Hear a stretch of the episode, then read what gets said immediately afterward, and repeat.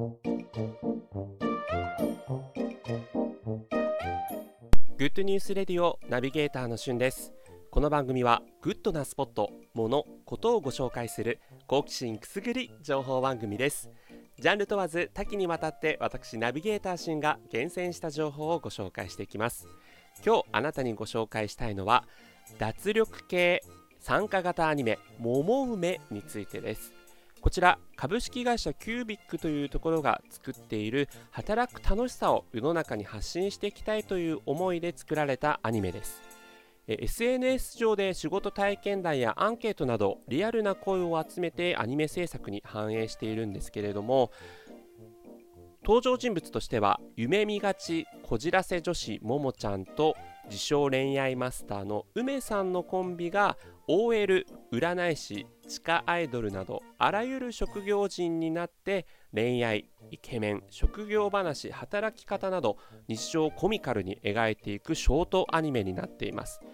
YouTube の公式チャンネルでカタカナ「桃梅」と検索してくると出てくるんですけどもどの動画も2分から3分ぐらいの短い内容になっています。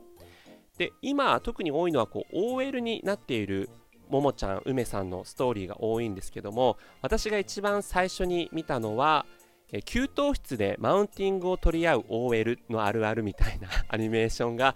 すごくですね絶妙にリアルだなと思ってクスッと思わず笑ってしまいました。他にも、バレンタインデーの時期に配信されていたのが緊急 OL によるバレンタイン大会議2020という内容だったりとか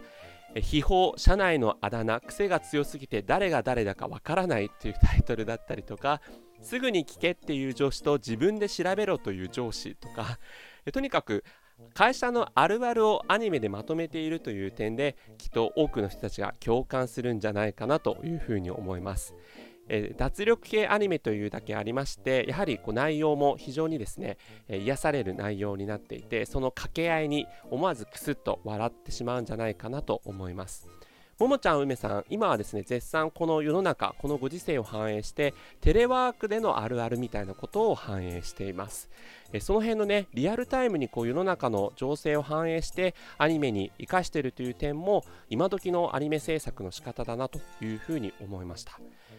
SNS で桃上の公式 Twitter などをフォローするとアンケートにもこう参加できるということでまさに参加型のアニメになっているんですね、えー、自分自身このももちゃん梅さんのストーリー見るのが今のお笑いの一番の楽しみになっていますのでぜひ皆さんも検索してみていただい